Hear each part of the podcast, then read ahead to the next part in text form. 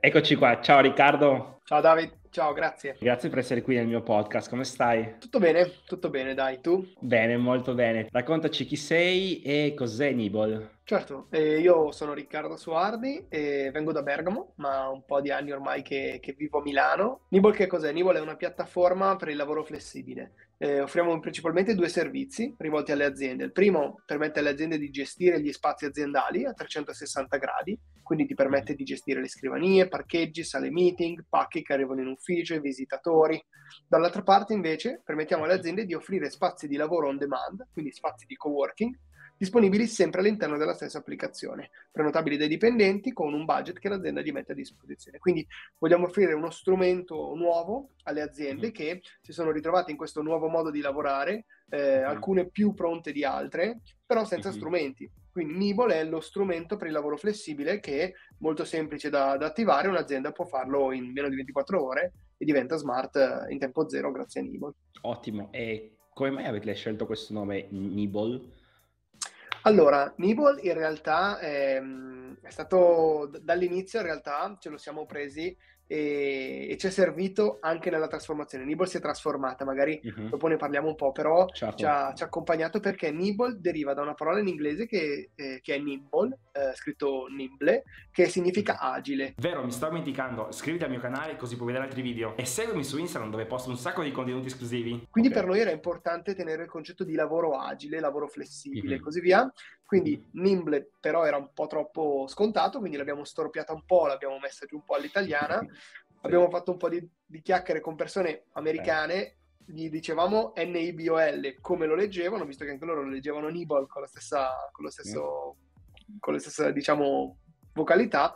Basta, uh-huh. l'abbiamo tenuto, abbiamo visto che il dominio Figo. era libero. Altra cosa okay. stupida, che appunto abbiamo visto, il dominio era libero, i profili social erano liberi, okay. Nibble era 5 lettere, e il dominio mi ricordo allora che... Uh, Nibble.com tra l'altro. Nibble.com, esatto, è arrivato dopo perché uh-huh. Nibble.com era libero, però mhm. all'inizio uh-huh. costava 3.500 euro perché uh-huh. era un dominio da 5 lettere, quindi Beh, comunque certo. abbastanza costoso. Allora, noi cosa che abbiamo fatto? Abbiamo comprato Nibble.co che costava 12 euro all'anno e l'abbiamo preso. .co che è diciamo un dominio che tante startup usano, sì. ma nel concreto in realtà è un dominio nazionale della Colombia. Della Colombia. Sì. Quindi, tutte le aziende, addirittura ho scoperto che anche AI di artificial mm-hmm. intelligence è di un paese che è diventato tipo il ah, 7% del PIL di quel paese deriva dalle aziende che... Ah sì sì è vero, è vero, l'avevo anch'io letto da qualche parte. Quindi c'è questa storia di, dei domini nazionali. Poi dopodiché invece l'anno sc- due anni fa ormai abbiamo comprato Nibble.com mm-hmm. e, e abbiamo, abbiamo, definito quello. Però quindi il nome deriva da, da un inglesismo che, che, abbiamo un po' stroppiato. Super, super. E parliamo di prodotto. Come avete creato il vostro primo MVP? Allora, eh, la storia di Nimble è nato nel 2018, quindi mm-hmm. già l'idea c'era, già io mi ero, avevo, mi ero, appena licenziato e io volevo fare un'app per all'inizio prenotare le caffetterie per lavorare. Questa era la mia idea iniziale, la mia grandissima idea iniziale. E eh, la cosa che però io sapevo fare era eh, disegnare una piattaforma, disegnare un'interfaccia, fare UX UI, che era quello mm-hmm. per cui avevo studiato, quello per cui avevo lavorato fino a quel momento ma non sapevo sviluppare. Dall'altra parte, nel, nell'azienda in cui lavoravo prima, avevamo avuto la possibilità sia di lavorare con sviluppatori interni, sia di lavorare con sviluppatori esterni, quindi agenzie appunto esterne a, a, al prodotto, e avevo capito sì. quanto era faticoso lavorare con qualcuno che non era dentro alla tua azienda. Io avevo fatto un'altra startup prima, molto piccola, okay. che è durata uh-huh. molto poco, con eh, dei, degli sviluppatori indiani, e, uh-huh. ed era stato un disastro quindi la prima cosa che per me era importante era devo trovare uno sviluppatore, prima okay. cosa importante. Così ho chiesto aiuto al mio ex manager che, mm-hmm. con cui avevo aperto la startup, lui mh, appunto ci segue da advisor, da allora è un advisor mm-hmm. di Nibble, e mi aveva messo in contatto con due suoi ex colleghi di una startup mm-hmm. con cui lui aveva, lui aveva fondato, un back-end e un front-end. Okay. Questi due ragazzi hanno iniziato a darmi una mano gratuitamente all'inizio, uh-huh. eh, come tutti, nessuno prendeva un certo. euro, uh-huh. e quindi da subito il nostro MVP era una piattaforma app mobile iOS uh-huh. per prenotare le caffetterie. Perché solo iOS? Semplicemente perché lo sviluppatore che avevamo gratuito sviluppava iOS. quindi okay. non c'erano strategie di marketing, iOS okay. della nicchia, no. Semplicemente se avessimo avuto okay. un amico che faceva Android sarebbe uscito Android. Quindi certo, molto semplicemente questa è la vera motivazione. Ok, super, quindi tutto sviluppato in uh, codice, ecco, in nativo. Corretto, tutto in casa, tutto nativo e sì, mm-hmm. all'inizio abbiamo utilizzato uh, Swift classico di iOS, okay. poi invece abbiamo utilizzato uh, un nuovo Flutter. Un nuovo framework che si chiama Flutter, esattamente, eh. e ci sta dando Ottimo. grandissimi risultati. Non abbiamo mollato da, dal, giorno, dal giorno 2 che abbiamo usato Flutter, adesso ancora oggi la nostra app è in Flutter. Conviene, conviene usare Flutter. mm-hmm. Certo. E quali sono state le prime metriche per capire che eh, la piattaforma, l'app funzionava e c'era traction? Allora, e all'inizio eh, personalmente non ero tanto bravo a misurare queste cose perché uh-huh. io venivo da una scuola di design, quindi uh-huh. ero molto creativo e poco numerico, cosa che uh-huh. ho dovuto cambiare negli anni per forza. Di mindset immagino, giusto? Sì, sì, prima di tutto quello e poi anche imporsi il fatto di quantificare e eh, diciamo fare i conti con qualunque cosa che tu butti fuori. Anche, anche diciamo cose creative devi sempre avere dei numeri che ti dicono hai fatto una bella creatività o una brutta creatività. Seppur bello o brutto sembra una roba un po' astratta, in realtà alla fine riesci sempre a, a darci dei numeri e questi numeri sì. poi ti dicono se conviene o non conviene.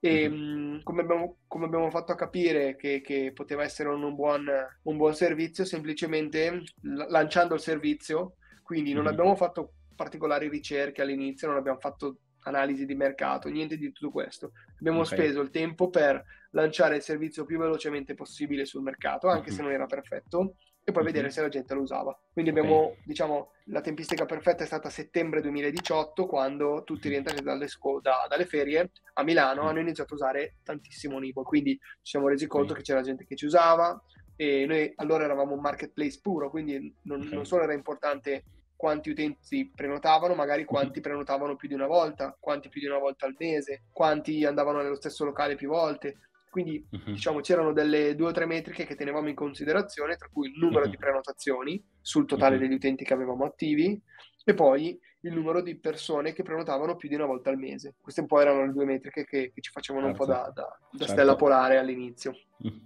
E come go-to-market strategy, come avete fatto? Cosa avete fatto? Allora, eh, io ti parlo sempre in realtà della parte marketplace, che non è più quello che mhm. facciamo oggi, non è più il nostro mhm. core, però è quella su cui lavoravamo B2C, che, uh-huh. che ci dava un po' di... Che, che, è un po' più semplice fare go-to-market certo. sul B2C, o meglio, uh-huh. è un po' più divertente, semplice sì. no. E cosa avevamo fatto? Noi, mentre sviluppavamo l'app, avevamo deciso di... Noi ti permettevamo di prenotare un locale, una caffetteria con wifi e andarci a lavorare. Quindi quello che abbiamo fatto è dire, noi dobbiamo farci conoscere. Per certo. farci conoscere dobbiamo semplicemente uh, spammare il più possibile. Non certo. avevamo grandi soldi per fare paid, eccetera. Mm-hmm. Quindi, insieme ai locali che avevamo affiliato, noi mm-hmm. abbiamo fatto per otto settimane di fila, tutti i giovedì sera, in mm-hmm. ogni, in ogni, ogni, giovedì sera un locale diverso, organizzavamo un Nibble Meetup. Quindi okay. era un evento gratuito per i nostri utenti, che uh-huh. allora non erano ancora utenti in realtà perché non c'era l'app. Quindi uh-huh. tu ti registravi all'evento. Uh-huh. Per poter accedere all'evento dovevi scaricare l'app di Nibble, che non era nient'altro che una pagina iniziale con, diciamo, con un numero, un numero di persone. Okay. Okay. Sì, mettere la tua, registrarti e eh, ti dicevano quante persone avevi davanti a te. Quindi okay. era una sorta di eh, linea, eh, di, una coda che ti faceva capire che c'era già gente che voleva provare il servizio. Quindi okay. noi ti mettavamo in coda in questi eventi.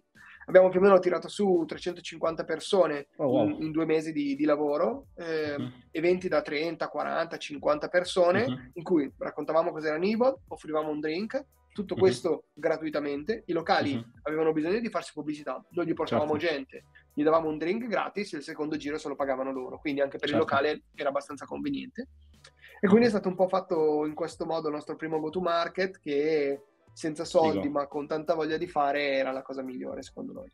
Figo, e come hai scoperto questa opportunità? Allora, tutto in realtà parte da, da una mia esigenza. Io eh, studiavo design a Milano, il mm-hmm. secondo anno ho fatto un Erasmus in Inghilterra, ho vissuto in Inghilterra per sei mesi e lì lavoravo già come freelance, quindi mi occupavo mm-hmm. di parte grafica, sia cartacea che digitale, eccetera. Mm-hmm quello che facevo era praticamente prendere il mio computer e andare da mhm. Starbucks a lavorare. A casa avevo cinque coinquilini che non mi permettevano di lavorare e quindi col mio computer due o tre ore al pomeriggio andavo da Starbucks. Quando poi sono tornato a Milano, eh, sono tornato in Italia, mi sono trasferito da Bergamo a Milano, uh-huh. eh, Starbucks ancora non c'era, per assurdo, uh-huh. e quindi quello che io facevo era Mer- prendere la bicicletta a Milano, andare in giro per, per, la città e quando trovavo una caffetteria di qualità col wifi ci passavo del tempo. Passandoci okay. del tempo poi me la salvavo questa caffetteria su una mm. mappa di Google e iniziavo a dire uh-huh. quanto era veloce il wifi, se c'erano le prese, se mi trattavano bene oppure no, se mi facevano alzare in pausa pranzo, oppure se mi continuavano a chiedere ogni 30 minuti se dovevo prendere un altro caffè. Quindi, classiche cose che eh, sono quelle che tutti noi viviamo magari quando apriamo il computer in un bar. Certo. E questa mappa poi sarebbe stata utile per me se avessi avuto bisogno nuovamente in futuro di tornare in, in un locale in quella zona, aprivo la mappa, vedevo il locale e ci andavo. Piano piano gli amici hanno iniziato a chiedermi un po' dove erano questi posti, io condividevo la mappa e da lì io ho visto che poteva essere un bisogno non solo mio ma anche di qualcun altro. Quindi diciamo l'idea Uh-huh. Non ho iniziato sicuramente per fare una startup, uh-huh. ho iniziato per fare qualcosa che a me serviva e piano piano uh-huh. ho capito che poteva essere utile anche per qualcun altro. Wow, super, super. Quindi avevi davvero bisogno di, di questa applicazione. Sì. e, ehm, ci puoi un po' raccontare come hai fatto per finanziarti nei primi anni o il primo anno? Allora, all'inizio eh, soldi miei principalmente, quindi io e e Francesco, appunto, che, mm-hmm. che, è il nostro advisor con cui abbiamo fondato la società, e mettevamo un po' di soldi ogni mese per coprire le spese. Dovevamo fare 100 euro di campagna marketing, mettevamo noi, dovevamo comprare una sedia in più per l'ufficio che ci davano gratis degli amici, mettevamo noi.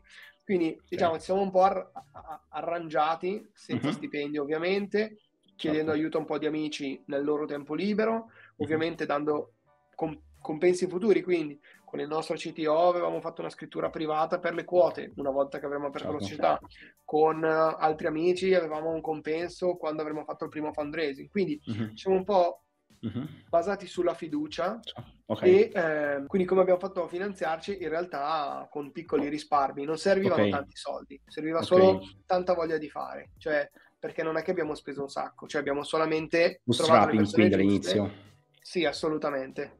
Fino, all'inizio, fino, all'inizio 2020, quindi per due anni più o meno non, non abbiamo okay. avuto nessun aumento di capitale, abbiamo fatto tutto noi e mm-hmm. abbiamo fatto anche pochi soldi, eh, per assurdo. Mm-hmm, certo.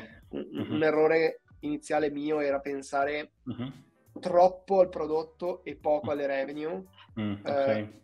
eh, è sempre un po' borderline questa affermazione, però ehm, mm-hmm chiunque faccia impresa deve ricordarsi che uh, deve fare più soldi di quelli che spende a un certo punto. Certo. Oggi poi, 2023, con il nuovo trend, con, con nuovo, le nuove economie delle startup, mm-hmm. non è più brucio cassa finché muoio o finché mm. mi comprano, certo. ma eh, ad oggi devo spendere un po' di soldi, mm-hmm. andare, in ro- andare, in rosso, mm-hmm. ma prima possibile o in un tempo giusto fare certo. soldi.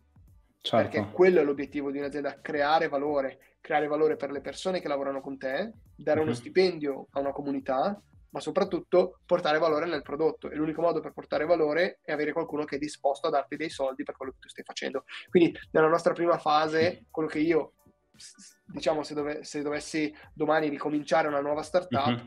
la prima cosa che dovrò fare è subito business capire quanti soldi posso fare. Mm. Intanto, n- non so se proprio un business plan, ma, ma proprio almeno avere un business model sì, sapere come fare i soldi uh-huh. e, mhm. e, soprattutto provare che qualcuno mi paga. Perché se uh-huh. tu mhm. fai le cose gratis, uh-huh. il prodotto non è validato. Tu non puoi fare un MVP, perché un MVP è un minimal viable product. Per sapere che è valid- valido, qualcuno deve darti un euro per qualcosa che tu eroghi. Poi dovrai far sì che questo euro diventi 3 euro, che tu per fare 3 euro non, non, ne spendi 5 perché sennò sei in rosso. Tutte queste cose possono arrivare anche dopo. Però subito per validare un prodotto uh-huh. non è giusto le metriche, per esempio, che usavo io di uh, uh-huh. quanti utenti prenotano. Okay. Se la prenotazione è gratis, grazie, cioè grazie che prenotano. Anzi, se non prenotavano uh-huh. neanche gratis, sarebbe stato ancora peggio. Quindi, diciamo, subito tenere d'occhio anche il concetto di provare che i soldi li fai. Sapere come farli, okay. diciamo, almeno avere un'idea per forza, ma essere velocemente in grado di, di metterlo in pratica. Ad oggi è fattibilissimo, no? attacchi mhm. Stripe, un minuto certo. e, sei già, e sei già pronto per provare. Ho letto che hai ricevuto un finanziamento di mezzo milione di euro, quindi ci puoi un po' raccontare com'è stato questo processo, quanto è stato facile, difficile, lungo? Certo, allora, dopo il Covid, eh, mm-hmm. Nibol è completamente cambiata. Quindi mm-hmm. eh, faccio un piccolo pregresso per capire come siamo arrivati a Nibol oggi. Um, 2020 facciamo un, un, piccolo aumento di capitale, Friends and Family, da 150.000 euro. Okay. Ci serviva per assumere i primi sviluppatori full time mm-hmm. e diciamo uscire dalla città di Milano, fare un po' di marketing. Mm-hmm. Noi a eh, gennaio chiudiamo questo aumento di capitale, a marzo il mondo cambia. Noi facevamo, ti facevamo uscire di casa e ti facevamo andare al bar a lavorare, da un giorno all'altro in tutto il mondo non si poteva né più uscire di casa né andare mm. al bar a lavorare, ovviamente. Sì. Quindi questo per noi è stato drasticamente impattante. Abbiamo chiuso il mm. servizio completamente, abbiamo continuato a lavorare per qualche mese pensando che si riaprisse tutto nel giro di poco, poi sì. non è stato così. E quindi sì. verso, fine, verso fine l'estate, diciamo agosto 2020, stavamo finendo i soldi, non sapevamo più come fare, ovviamente aumenti di capitale non se ne potevano fare perché eh, non, non, facevamo né euro né non avevamo mm-hmm. un servizio attivo. Quindi sì. lì parlando con i nostri utenti abbiamo visto che c'erano dei dipendenti che utilizzavano Nibo, quindi delle persone che erano dipendenti di aziende che magari avevano già dei begli uffici e noi parlando con loro gli dicevamo perché se tu lavori in Nike per esempio uh-huh. utilizzi Nibble e loro ci dicevano per cambiare aria, per incontrare un cliente, per incontrare un fornitore, un, un candidato e quindi noi abbiamo iniziato a pensare ok perché non possiamo iniziare a parlare con le aziende per offrirgli questo servizio. Le aziende hanno di solito più soldi, hanno numeri più grandi, uh-huh. pensiamo. Uh-huh. E parlando poi con queste aziende, le aziende ci hanno detto guarda, noi questa idea è molto interessante, però noi ad oggi abbiamo bisogno di rientrare in ufficio in sicurezza. Sono 4-5 mesi che i nostri dipendenti lavorano da casa. Adesso noi mhm. vogliamo dargli la possibilità di rientrare in ufficio uh-huh. con regole di, di, spazi, spazi ridotti, eccetera, uh-huh. però abbiamo bisogno di un, una prenotazione.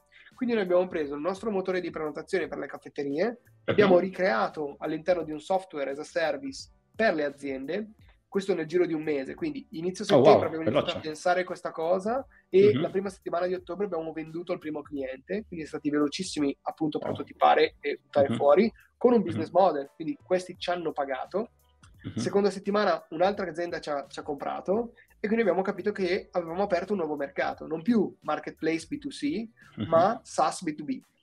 Così okay. con il desk booking, quindi con un servizio di desk booking per le aziende, Ah, siamo cresciuti, abbiamo capito che forse l'office management software poteva essere una, un, un, mhm. qualcosa di molto forte, ti dico all'epoca, 2020-2021, perché tutte le mhm. aziende dovevano ricapire come muoversi, riorganizzarsi, dare degli strumenti. Noi abbiamo sì. voluto creare questi strumenti e su quest'onda, diciamo ad aprile 2021, abbiamo chiuso mezzo milione uh-huh. con uh, altri business angel un po' più grandi. Uh-huh. Eh, che ci hanno permesso appunto di completare tutto il nostro prodotto di appunto office management. Quindi mhm. non solo desk booking, ma gestione dei parcheggi, gestione delle sale meeting, gestione dei visitatori, gestione dei pacchi. Addirittura a fine 2021 avevamo fatto anche un'integrazione con il ministro, Ministero del, della Salute per eh, controllare i Green Pass direttamente tramite l'app di Nibol. Quindi puoi prenotare wow. in ufficio solo se hai il Green Pass valido. E questo per le aziende era, era molto importante perché wow. eh, al, senza Nibble tu dovevi avere una persona, stagista solitamente, che tutti i giorni stava alla porta e scannerizzava con C19 mm. uh, tutti i Green Pass di ognuno,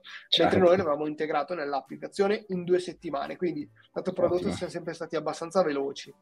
Abbiamo raccolto mezzo milione, come è stato? È stato molto complicato, molto uh-huh. complicato. In Italia non, non, ho mai sentito qualcuno che non, abbia, che non abbia avuto complicazioni a fare fundraising, ma eh, diciamo per, per, dare un po' di valore anche a noi, in tutto il mondo è complicato fare fundraising, non esiste un certo. posto in cui non lo è. Quando noi sentiamo in America una startup con un uh, PDF ha raccolto 3 milioni, sì, in Italia non potrà mai succedere o in casi estremamente rari, però eh, anche loro avranno fatto fatica. Chi non certo. fa fatica a fare fundraising sono probabilmente second time founder, mm-hmm, quindi persone certo. che hanno già fatto una startup, hanno già dimostrato che riescono mm-hmm. a fare creare un'azienda, mm-hmm. quindi lì il gioco cambia completamente. Mm-hmm. Io sto vedendo con amici che fanno fundraising come second time founder, un team forte e cambia completamente. La gente mm. sveglia dai soldi a chi li ha già fatti i soldi, non a chi ci certo. prova per la prima volta. Giusto o sbagliato che sia, anche io mm-hmm. i miei soldi preferirei metterli a qualcuno che ha già dimostrato. Chiaro. Ovviamente. Sono d'accordo. Quindi come andata tu devi mandare una valanga di mail, devi fare mm-hmm. una valanga di call e banalmente devi fare una valanga di pitch eh, sempre, okay. tutti i giorni. Mm-hmm. Quello è il tuo lavoro per almeno due mesi. Che okay. a volte quando me lo dicevano a me mi sembrava assurdo, cioè io dicevo cavoli, in due mesi ne faccio di roba, come dire che devo stare solo su quello. E in realtà i giorni passano e le cose mm-hmm. vanno avanti lente, perché okay. Sono quelle attività che non dipendono da te. Cioè, una volta che tu hai parlato, poi la scelta non è tua loro si certo. chiudono nella stanza, parlano con i loro soci, fanno le loro... hanno ognuno le sue, no? Quando parli con i business angel, magari vanno a mhm. parlare con la moglie o il marito, quando parli certo. con i fondi, magari parlano con gli altri soci o con i fondi di investimento. Quindi, diciamo, sei sempre, sei sempre un, un, un minimo, cioè tu puoi influenzare molto poco la cosa, perché poi ognuno ha le sue, certo. le sue attività personali, ha le sue esperienze, le sue credenze e così via. Quindi sì, sì, quando uno vuole fare fundraising deve avere sicuramente un'idea bella chiara di cosa sta facendo uh-huh. e soprattutto un'idea bella chiara di dove vuole andare. E poi, certo. e poi tanto entusiasmo. Uh-huh. Comunque le persone che comprano te non uh-huh. compreranno mai il prodotto, soprattutto nei, diciamo, seed, pre-seed. Finché tu sei sotto al milione, loro comprano te. Anche se non hai grandissimi numeri, ma tu sei affamato, sei motivato, eccetera, loro, loro ti investono. Noi siamo riusciti a raccogliere mezzo milione, secondo me, anche per il fatto che non abbiamo mollato durante il Covid, che ci siamo reinventati, mm-hmm. che abbiamo fatturato molto di più negli ultimi tre mesi di, del 2020 piuttosto che in, tre anni, in due anni di attività fino allora. Fino allora. Quindi abbiamo fatto vedere che ehm, appunto non, non, abbiamo mollato e questo è un qualcosa certo. di molto importante per una startup perché possono capitare questi eventi, si spera anche meno gravi di quello, però ci sono sempre certo. diciamo, situazioni non previste e quindi siamo riusciti a raccogliere mezzo milione e siamo riusciti a passare da tre dipendenti a uh, dieci dipendenti, siamo cresciuti, abbiamo finito il prodotto, finito. Siamo andati avanti molto col prodotto, non finisce mai. Esatto, non finisce mai. Ci sarà un prossimo capitolo. Ottimo, ottimo. E hai sempre seguito tu la parte di fundraising? Come... Sì. Eh, okay. Allora, il Nibol ha un team della Madonna. Noi siamo... Okay tanti giovani talenti che um, ognuno di noi è indispensabile. Eh, mm-hmm. non, non, si dovrebbe usare questa parola, ma in realtà è così, cioè quando tu sei in un team di 10 persone o meno, eh, se ci pensi ogni persona porta almeno il 10% del valore eh, di una startup, il 10% è tanto, non sei un'azienda da 200 persone che se uno non lavora non fa niente. O anche rema mm-hmm. controcorrente non si nota, cioè se in 10 uno si siede un attimo eh, lo senti, lo senti anche sì. tanto. In Nibble ehm, io ho avuto la fortuna sfortuna eh, di essere un solo founder, quindi okay. diciamo sono da solo per tutte okay. le decisioni diciamo importanti e seppur sono circondato sia adesso da advisor fantastici, persone che sono dieci volte più forti di me, dieci volte più esperienza di me e che hanno tutto l'interesse di rispondere al telefono quando io ho dei, dei dubbi, domande eh, ho un team mm-hmm. altrettanto forte eh, che, che, che, si comporta così, però alla mm. fine sei tu da solo, quindi mm-hmm. Non solo mi devo occupare della, diciamo, della parte di fundraising, ma di qualunque altra parte, dal marketing al prodotto, all'hiring, al fundraising, al company culture, a prendere le capsule del caffè in ufficio, quindi tutto Mamma questo mia. è in mano mia. E, ehm, eh, immagino. Non lo consiglio, quindi se qualcuno che ascolta mm-hmm. questo podcast vuole fare una startup, Trovate prima ancora dell'idea trova prima dell'idea. Prima dell'idea trova sì. una persona con cui ti trovi veramente bene, mm. una persona affidabile che... Che non è facile poi, tra l'altro, chiaramente. Difficilissimo. Guarda, sì, sì. io faccio un esempio concreto. Io, eh, il mio manager, con cui, mm-hmm. appunto, con cui ho aperto Nibol, eh, mm-hmm. lo consideriamo una sorta di co-founder, ma in realtà è un advisor. No? Lui non lavora in Nibol, non è mai lavorato full time, certo. ha avuto altri lavori o altre startup. Mm-hmm Uh-huh. Però mi ricordo molto bene che all'inizio, quando mi dava una mano sulle presentazioni, io mi ricordo che mi fidavo di lui perché quando, quando lui faceva una presentazione, un PDF, doveva finire delle slide, uh-huh. io non le controllavo, cioè le mandavo fuori okay. senza controllarle.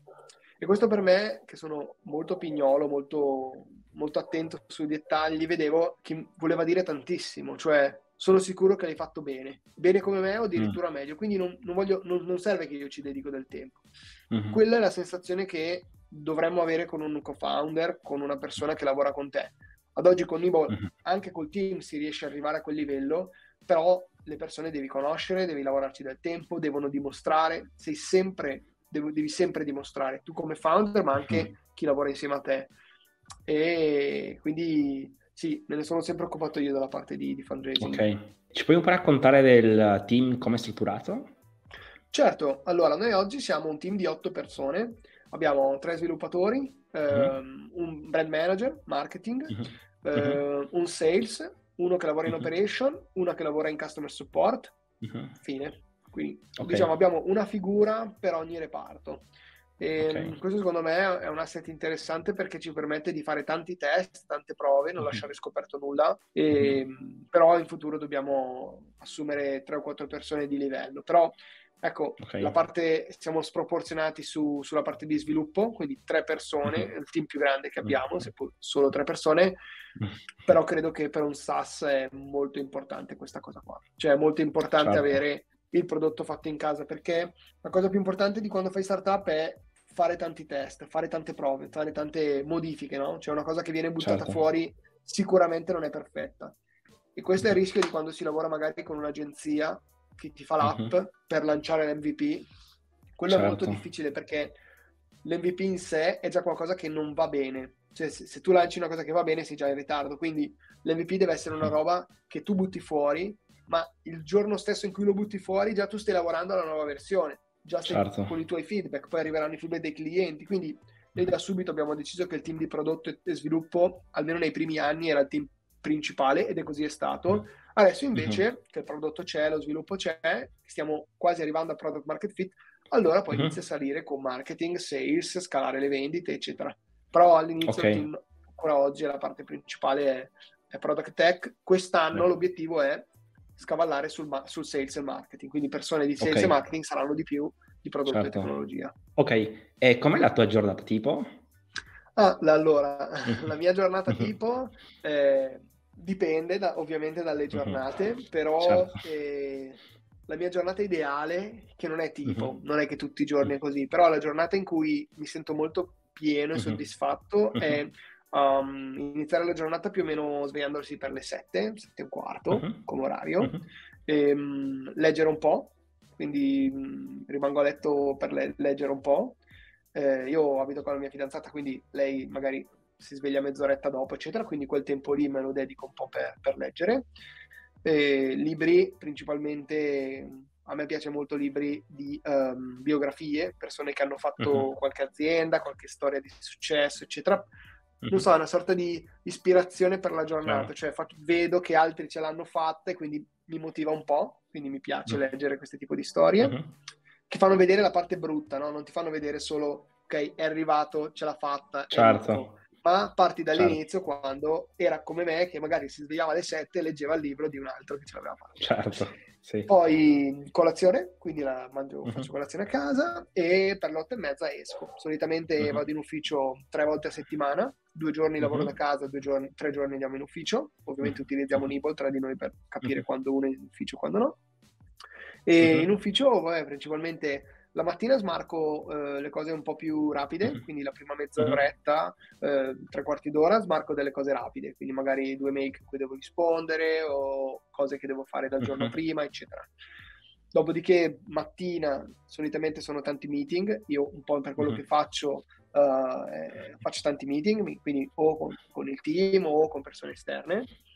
Poi prima di andare a pranzo controllo le mail, quindi mi piace avere sì. dei momenti in cui controllare le mail pre-pranzo e pre-fine giornata, in modo da non averle uh-huh. sempre aperte durante il giorno, che a volte è bello perché ti senti che le smarchi veloci, fai tante cose, eccetera, però in realtà poi scopri che perdi un sacco di tempo. Cioè alla fine tu uh-huh. basta che guardi 30 minuti mattina, 30 minuti al sera le mail e già è tantissimo. E le puoi smarcare uh-huh. velocemente una per una. E il pomeriggio invece cerco di ritagliarmi magari dei free spot, quindi dei momenti liberi per fare le mie attività perché uh-huh. appunto se salti sempre da un meeting all'altro è difficile. Quindi uh-huh. la giornata tipo è magari riuscire a bloccarsi degli slot da un'ora, un'ora e mezza, in cui tu uh-huh. ti metti delle task da fare settimanalmente. Io cerco sempre di programmare il giorno dopo il giorno mm-hmm. prima, quindi adesso sì. ehm, alla sera, questa sera, prima di chiudere il computer, dico ok, cosa devo fare domani? Ho la mia to-do list, mi porto la to-do list nel calendario, nel calendario mi metto dei blocchi, quindi domani il mio calendario è pieno perché ho le cose da fare nel calendario, quindi dedico la prima ora a questo, la seconda ora a questo, eccetera.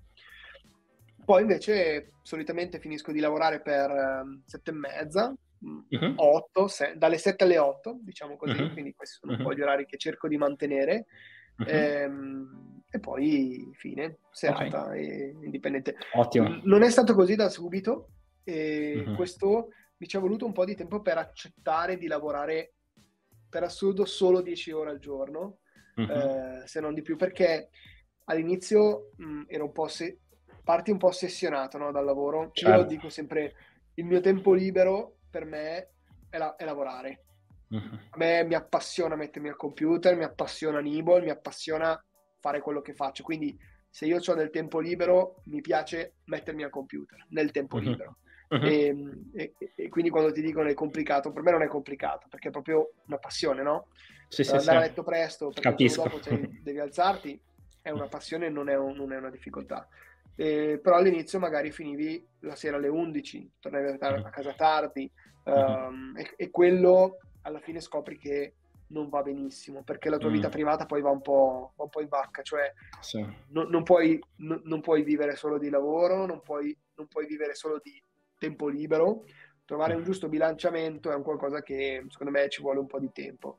Eh, detto questo, ripartirei e rifarei le stesse cose, cioè a 23-24 anni se tu non fai le 11 il sabato sera col computer, forse quando le fai eh. non, è, non, è il tuo, non è il tuo mondo. Poi Concordo. io adesso ho 29 anni, adesso comunque Nibole è a partita, comunque lavoro tante ore, uh-huh. però avere tempo di andare in palestra in pausa pranzo, oppure se una mattina sei un po' più stanco e vuoi iniziare alle 9, non succede niente. Se un giorno alle 6 devi andare a fare la spesa perché devi, non succede niente. Ecco, certo. questa è un po' la mentalità che invece mh, a volte si riesca di, di, di, di, prendere nel modo sbagliato. Cioè, Elon Musk uh-huh. lavora 15 ore al giorno, dorme in azienda. Uh-huh. Probabilmente romanzato, probabilmente gli è capitato più volte di farlo, ma siamo sicuri che quello è il giusto esempio da seguire, Chiaro. detto da una persona che per me Elon Musk è ovviamente un dio in terra, quindi diciamo dobbiamo trovare il nostro sì, bilanciamento, sì, sì. come noi siamo felici, perché se poi iniziamo a essere poco felici poi il lavoro ne risenti di brutto, cioè ti fa cagare andare a lavoro. Chiaro, chiaro. Parliamo un po' di pricing strategy, come avete trovato il prezzo ideale per, per i clienti, come, come, ci lavorate, come... Certo, allora, come funziona oggi il prezzo, il prezzo di Enable? Noi oggi vendiamo il servizio di office management, quindi per essere molto definiti su eh, appunto febbraio 2023 quello che noi facciamo è vendere un servizio in abbonamento in base al numero di dipendenti che hai. Uh-huh. Quindi più o meno 4, 4, euro al mese per dipendente per la gestione uh-huh. dell'ufficio. Come siamo arrivati al numero 4? Ehm, all'inizio, eh, in maniera trasparente, siamo andati un po' a caso. Cioè, uh-huh. eh, noi avevamo da subito pensato di fare un piano in base al numero di utenze perché ci pens- pensavamo che fosse più fair possibile con l'azienda. Se è un'azienda grande paghi un po' di più, se è un'azienda piccola paghi un po' di meno. E quindi in base alla tua mhm. crescita potevi permetterti di spendere di più di meno. Cosa che certo. ci sta dando abbastanza ragione, anche perché uh-huh. competitor, simili, servizi, eccetera, fanno uh-huh. la stessa roba. Uh-huh. Come siamo arrivati a 4, eh, siamo partiti da 50 centesimi. Quindi noi siamo partiti a ribasso, abbiamo detto ok, iniziamo a vedere qual è il prezzo accettabile per il mercato 50 centesimi ci comprano? Sì. Un euro ci comprano? Sì. 1,50 euro ci comprano? Sì. 5 euro ci comprano? No. Ok, allora proviamo a tornare indietro. Mm, 3 euro ci comprano? Sì. Quindi in realtà all'inizio che ero da solo a fare questo lavoro e come facevo questo uh-huh. lavoro? Contattando più o meno un centinaio di aziende ogni settimana, uh-huh. parlando okay. con 10-15 aziende a settimana, uh-huh. mandando altrettante offerte e vedere quante uh-huh. mi rispondevano sì e quante mi rispondevano no. Quindi diciamo il nostro okay. pricing model è stato fatto un po' sul mercato, cioè con test sul okay. mercato. So che ci sono mille studi, mille analisi, mille uh-huh. ricerche che si possono fare. Diciamo per il mio background, per la mia esperienza, non, non, avevo voglia di mettermi a studiare un pricing model, volevo provare un pricing model. E in realtà okay. poi c'è dato, secondo me c'è dato ragione. Ok, e chi è il vostro cliente ideale, diciamo, in questo momento?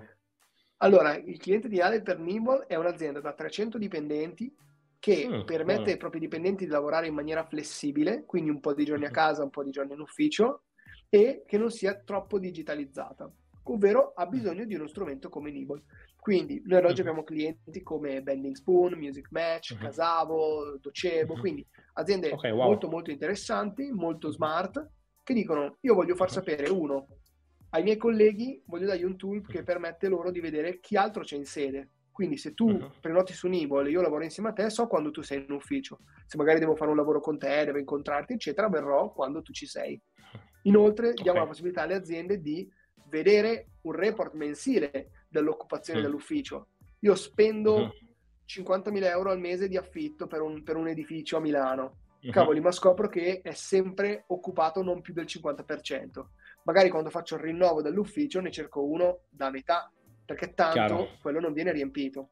Quindi Nibble uh-huh. è utile per, per, tante cose e uh-huh. il nostro cliente target è 300 persone più o meno che permette di lavorare in maniera flessibile da remoto, da casa o dall'ufficio e che vuole migliorare anche un po' la vita dei propri dipendenti dandogli degli strumenti al passo col tempo. Uh-huh. Ottimo, ci racconti la tua soddisfazione più grande in uh, Nibol? Uh, allora, in realtà mi sto rendendo conto che è sempre l'ultima in termini di tempo, uh-huh. cioè ce ne sono tantissime di soddisfazioni Chiaro. e dal primo uh-huh. utente che prenota un'app uh-huh. che, che, hai fatto a, all'ultimo dipendente che hai assunto. Io um, sono molto, sono particolarmente attaccato a, all'hiring, all'assunzione delle persone, perché credo che magari questo venga un po' troppo spesso non, non evidenziato per chi prova a fare un imprenditore come me. Uh-huh. Eh, sì. Quello che noi facciamo è, è, dare uno stipendio a delle persone. Mm. E certo. questa cosa qui è molto più grande dei soldi, perché io non ti do degli euro e basta, ma io ti do delle possibilità di lavorare in un'azienda che si prende cura di te, che ti piace, che ti, ti uh-huh. fa alzare la mattina e sei motivato, ma ti uh-huh. dà anche dei soldi per fare le tue cose. Ti faccio un esempio, che uh-huh. per me sì. è, è, l'esempio tipo che racconto spesso. Il nostro CTO, Marco, uh, ha iniziato a darmi una mano gratis eh, inizio 2018 e oggi è ancora con noi. Inizio 2020 raccogliamo 150.000 euro e gli dico, Marco, licenziati da dove stai lavorando, vieni a lavorare per Nipo ti do gli stessi soldi, non ti posso dare di più, però con questi 150.000 io ti, do, ti posso dare lo stipendio per 12 mesi. Se in questi 12 mesi, gennaio 2020, mhm. se in questi 12 mesi andiamo bene, faremo un altro aumento di capitale, tu avrai un altro lavoro anche l'anno prossimo. Se invece le cose non vanno come previsto, non, nessuno di noi ha più il lavoro. La sua risposta è stata, tra 5 mesi mi nasce una bambina, io non lo sapevo, eh, però okay. accetto. Wow. E quindi tu capisci in quel momento che hai una responsabilità ben oltre dalla società. Eh, cioè, tu sì. hai responsabilità di queste persone, quindi le mie soddisfazioni sono vedere che questa persona riesce adesso la parola scontata è sfamare, ma non è sfamare perché eh, fortunatamente certo. in Italia siamo tutti abbastanza messi bene, però riesci a dare qualcosa e a creare del valore per la comunità. Cioè, creare sì. valore per la comunità è qualcosa che veramente a me mi riempie tanto. Cioè, quando assumo una mm. persona e questa persona mi dice cavoli, sono felice di aver preso questo stipendio, aver, di lavorare in questa azienda, di essere in questo gruppo, di avere questa visione, quelle sono soddisfazioni giganti. Poi okay. ci sono anche quelle più concrete, tipo aumento di capitale, una grandissima soddisfazione, certo. oppure eh, prendere quel cliente, grandissima soddisfazione, rilasciare quel prodotto, cioè tutte queste certo. cose, ma la vera soddisfazione io è, ce l'ho quando boh, quando un dipendente decide di stare con noi, quando mhm. qualcuno vuole, si candida in Nibol, quando qualcuno ha un'offerta più grande da un'altra parte, ma mi dice Ricky, mi hanno offerto di più, ma io rimango. Cioè, queste sono okay. soddisfazioni secondo me. Wow, bello, bello, bello. Allora, ho un'altra domanda che di solito faccio ai uh, founder, che è quella di, di raccontarci un, po' un, un, episodio divertente o particolare che è capitato con un utente B2C o B2B, no? Perché ci sono appunto X clienti un po' che magari fanno cose particolari o ci fanno sorridere. allora, eh, in questo momento non mi viene in mente un episodio okay. specifico. Eh, devo dire però che ogni giorno ci facciamo qualche risata. Perché comunque avendo a che fare con care tipo arrivare a le mail. esattamente, esattamente. Quindi ci sono persone che uh, da, da, quelle che magari non capiscono qualcosa di scontato e quindi lì poi inizia a venire il dubbio, ma sono io che l'ho spiegato mm. male, è la persona che magari è un po' indietro mm. digitalmente, quindi quelle sono sempre cose sì, divertenti. E mm. le, cose in realtà su cui noi ridiamo di più, che, che però non fanno ridere, uh, sono le persone maleducate. Quelle invece okay. ce ne sono parecchie e, e noi ci scherziamo. Le prenotazioni ci sono sempre comunque. E quindi quindi un po', un po', su quello, poi noi ovviamente certo. non è un fatto personale, però non ho, non ho, certo. un, non ho un, diciamo, una storia eh. puntuale da raccontare, okay. mi spiace. Potrei indagare per averla in effetti. Ok, ok, ottimo, ottimo, ottimo. Eh, quali sono i tuoi libri pre- preferiti? Di marketing, eh, allora, business? come dicevo prima, allora, eh, di marketing, di business, eccetera, uh, non ne ho troppissimi. Ci sono quelli classici, quindi Crossing the Charm, oppure mm-hmm. From Zero to One, oppure mm-hmm. La Mucca Viola, quindi queste robe certo. qua. Ok. Mm-hmm. Che, che, sono sempre una buona lettura almeno una volta nella vita, leggerli. Certo. E secondo me da imprenditore è buono anche leggere qualcosa più sulla finanza, quindi Kiyosaki, mm-hmm. queste, queste Padre Ricco, Padre Povero, quindi alcune cose mm-hmm. che ti fanno vedere i soldi in modo diverso. Però quello che a me mi, veramente mi, mi, piace leggere sono appunto le, le biografie. Sì. Io sono okay. abbastanza ossessionato dalle biografie, da storie di persone di successo, perché, uh-huh. mi, perché trasformano i romanzi che senti solo alla fine, quindi diciamo uh-huh. una storia di successo si può vedere come un, una lunga salita, no? Quello che sì. noi vediamo fuori e quello che vediamo in poco tempo è quando la persona è sulla cima con il petto fuori e tutto muscoloso. Que- quello è il nostro, quello che vediamo. Sì. Invece un libro, biografia, racconta l'inizio, non l'inizio della scalata, ma proprio l'inizio de- di quando inizi a costruirti lo zaino, cosa metti nello mm. zaino, quando inizi a camminare. Quella parte lì mi emoziona tanto, mi, mi dà tanta carica perché poi cerco di in, in, in, immedesimarmi. Quindi Chiaro. cerco di immedesimarmi in questa cosa e eh, e basta. Okay. Eh, e quindi okay. il libro più assurdo che mi è piaciuto di più ad oggi sono due. Il primo libro mm-hmm. che ho letto nella mia vita, che è la storia di Steve Jobs, la biografia, okay. a 18 anni, ho, ho, oh, sempre wow. odiato leggere e mm-hmm. eh, per la mia tesina delle, del, delle superiori, eh, mm-hmm. io facevo geometra, eh, ho letto Steve Jobs perché dovevo fare eh, diciamo una reportistica sull'Apple Park 2 che hanno fatto uh-huh. a forma di okay. rotonda eccetera uh-huh. io ho detto mi leggo sto libro io ero già un po' malato di Apple quindi uh-huh. un libro da 400 pagine che mia mamma quando mi vedeva leggere sta roba diceva boh non so come cacchio ti è venuto in mente cosa che non avevo mai letto neanche paperino Okay. E, ehm, e, da lì poi invece l'altro libro che mi ha entusiasmato, che me lo ricorderò tantissimo, è Agassi, cioè io mi ricordo, okay. durante il primo anno di Nibolo ho letto Agassi e io tornavo a casa la sera, non mangiavo, mi mettevo a letto a leggere Agassi, cioè era diventata un'ossessione okay. perché è una storia di, di, grande fatica, grande sofferenza. Ci sono alcuni libri che ti prendono tantissimo. Anche sì. a me ha preso molto il libro La ricerca della, fel- della felicità, quindi quello sul eh, film sì. di, di, Will Smith, bellissimo. Eh, sì. Assolutamente, quello è un altro film da obbligatoriamente ah. vedere, perché non sono, non sono, cioè a volte per fare... Cioè, la storia comunque è molto bella, no, no, non so se poi l'hai letto, ma il libro è non proprio... l'ho letto, ho visto banalmente il film, però in effetti sì, cioè a volte, secondo me, per chi fa l'imprenditore deve più avere la giusta mentalità che le giuste mm-hmm. skills, cioè... Mm-hmm Uh, le skills le puoi imparare, le puoi delegare, le puoi assumere qualcuno più bravo di te in quella cosa, ma quando tutto va a rotoli, quando tutti mollano, quando tutti tirano il fiato, se tu molli è finita, ma se tu non molli le persone ti seguono, quindi quello è il vero valore. Quindi mm-hmm. queste eh, storie di successo, queste esperienze di altri, mm-hmm. È un certo. po' benzina, no? Che tu ti vai auto da, e, e, e, quindi quello serve di più di leggere la mucca viola o certo. uh, crea il tuo MVP in 10 sì. minuti, cioè quelle robe qua. Chiaro. E cosa direste al, al Riccardo ventenne? Bah, direi in realtà di eh, andare un po' più veloce mm-hmm. nella fase iniziale di una startup. Cioè noi oggi mm-hmm. Nimble è il quinto anno per me, mm-hmm. quindi nel 2018 siamo partiti e um, semplice, semplicemente gli direi, io ho già fretta di mio ed è una cosa che non va bene, però gli direi accelera ancora di più.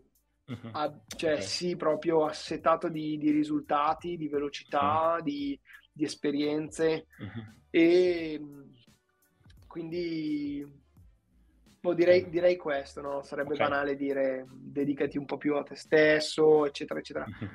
Però alla fine con tutto quello che ho passato, a me va certo. bene così. Solo un po' più veloce. Okay. In termini di business è, hai un'idea, prova in sei mesi, non in due anni. In sei mesi esatto, sei mesi. puoi, mettiti, un, es- mettiti uh-huh. un numero, se lo becchi bene, se no modifica, provaci, a un certo punto se non uh-huh. va, non va, cambia. Uh-huh. Anch'io sto amando questa filosofia dei eh, sei mesi, quindi consiglio eh, anch'io sì. questo. E il miglior consiglio mai ricevuto da un advisor, investor, manager? Allora, consigli ne, me ne danno sempre tanti, molti uh-huh. a volte troppi. Mm, probabilmente, mm, non lo so, in realtà... Ce ne sono vari, chiaramente, che, immagino. Sì, che avrei voluto magari... Alla fine, però, per assurdo, eh, tanto non l'avrei ascoltato ugualmente, mm. no? Quindi i consigli non si ascoltano. Lo capisci dopo, diciamo, si capiscono sempre dopo e, e tardi. Quindi, sì, boh, una roba sì, però forse quello che dicevo prima, no? quando parti pensa subito in grande e pensa subito a comunque fare dei soldi. Certo. Perché noi, noi facciamo impresa. No?